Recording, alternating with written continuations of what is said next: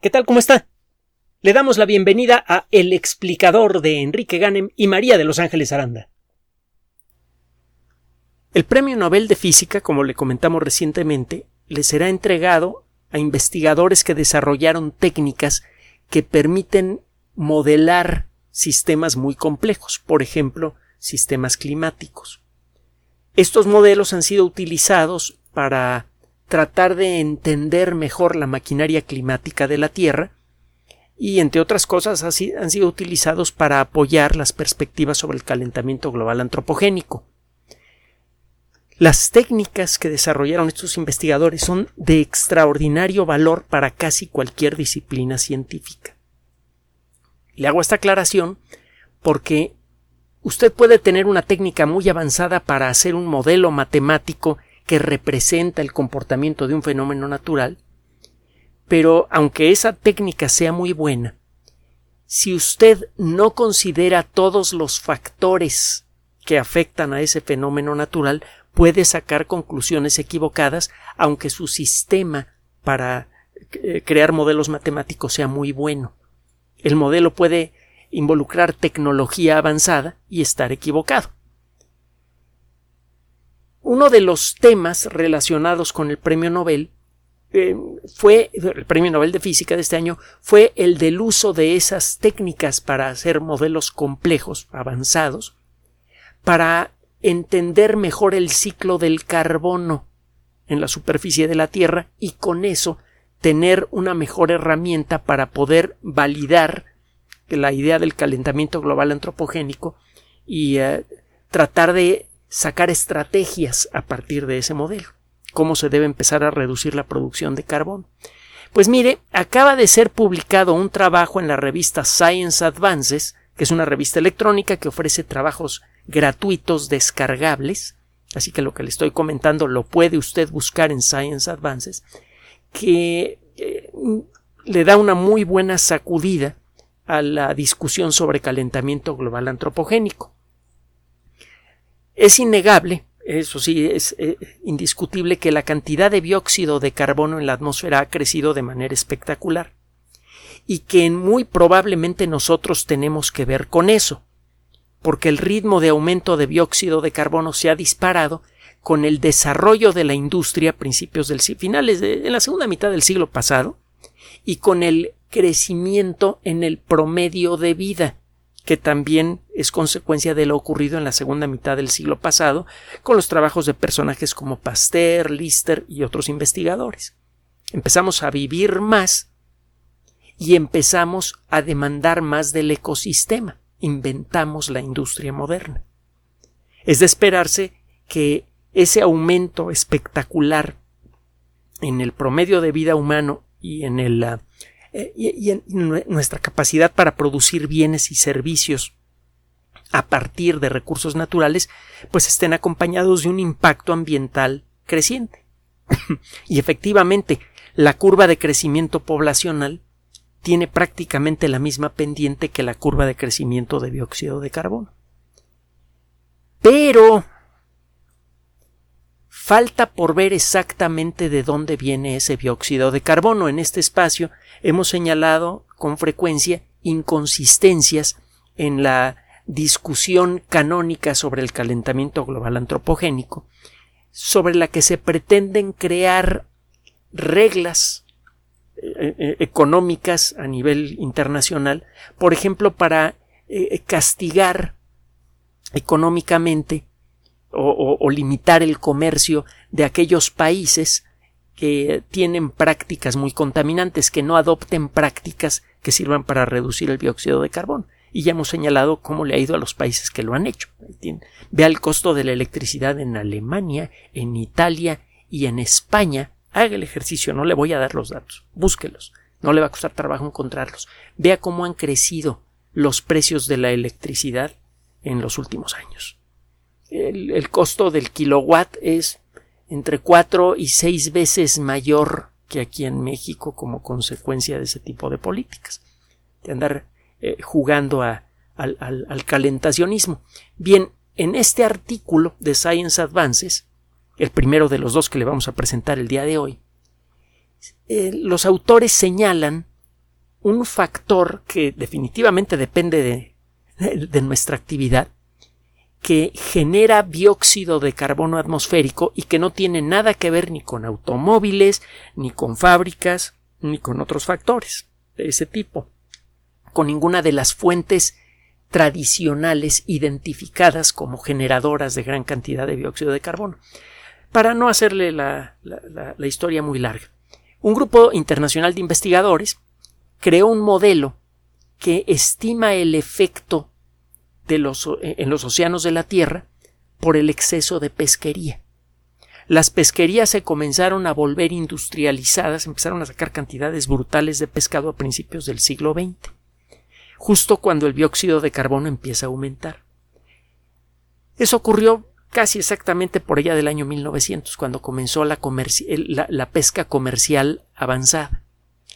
Esto ha reducido de manera muy importante, en menos de un siglo, el, eh, eh, el, número de bancos de peces de valor comercial en el mundo de manera dramática.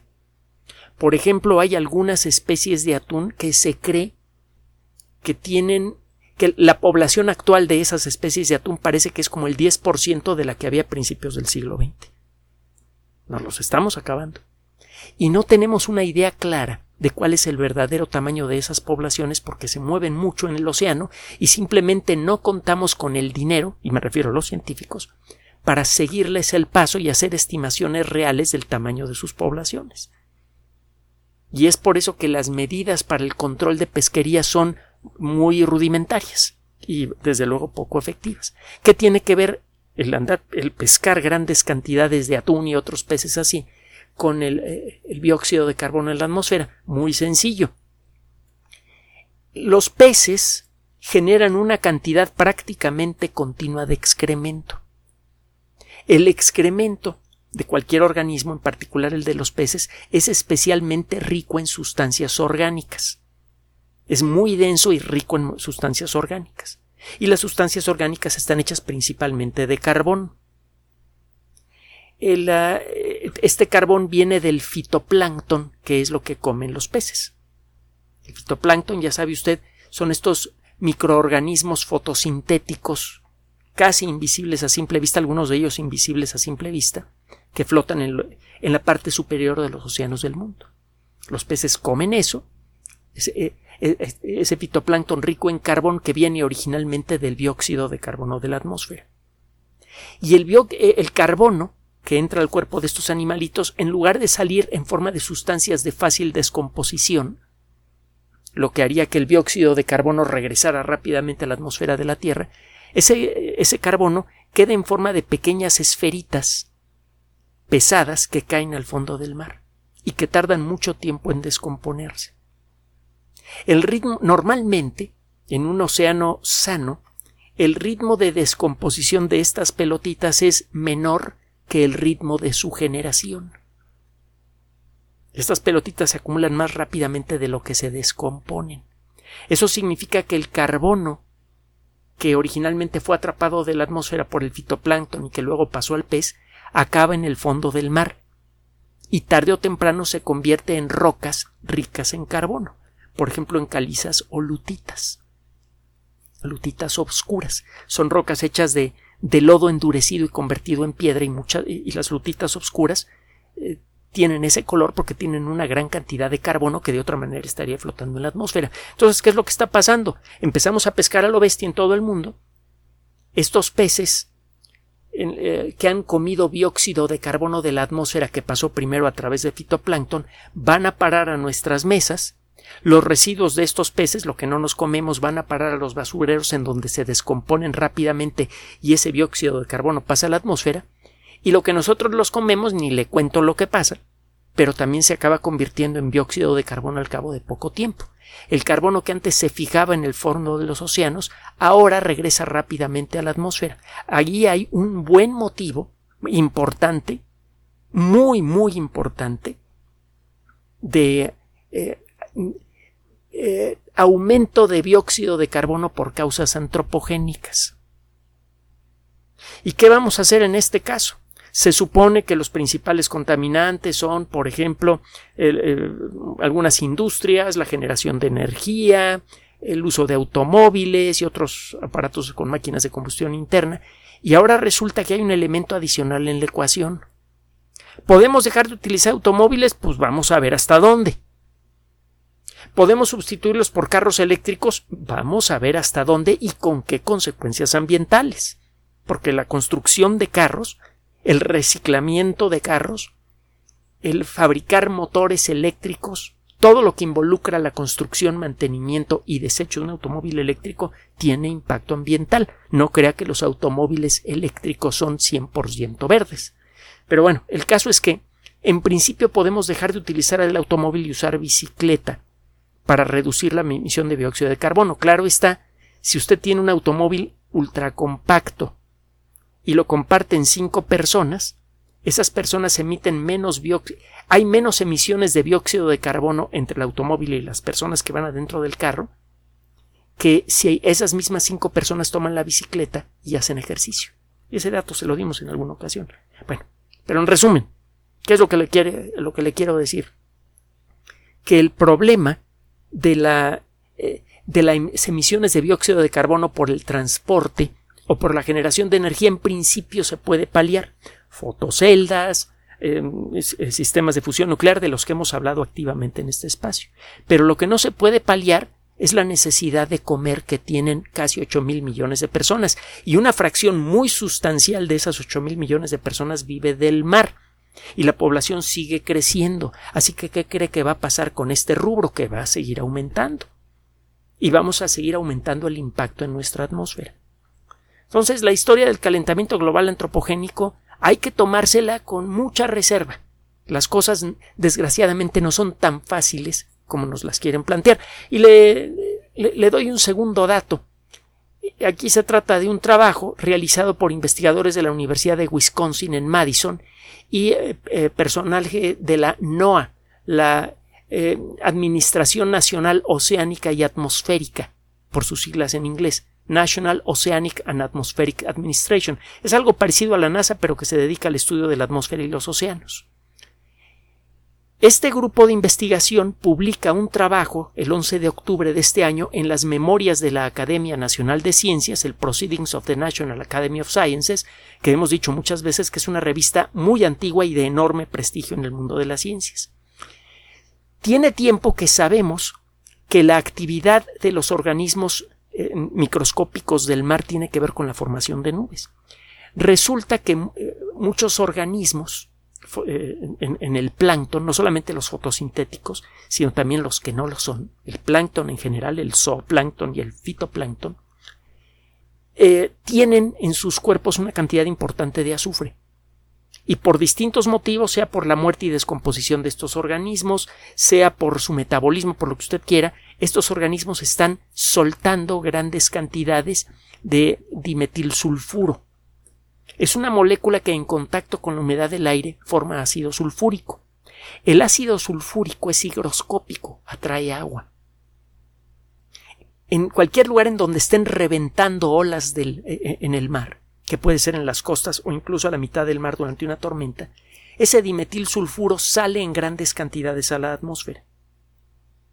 Y ese dimetil sulfuro forma gotitas pequeñas de ácido sulfúrico que atraen gotas de agua.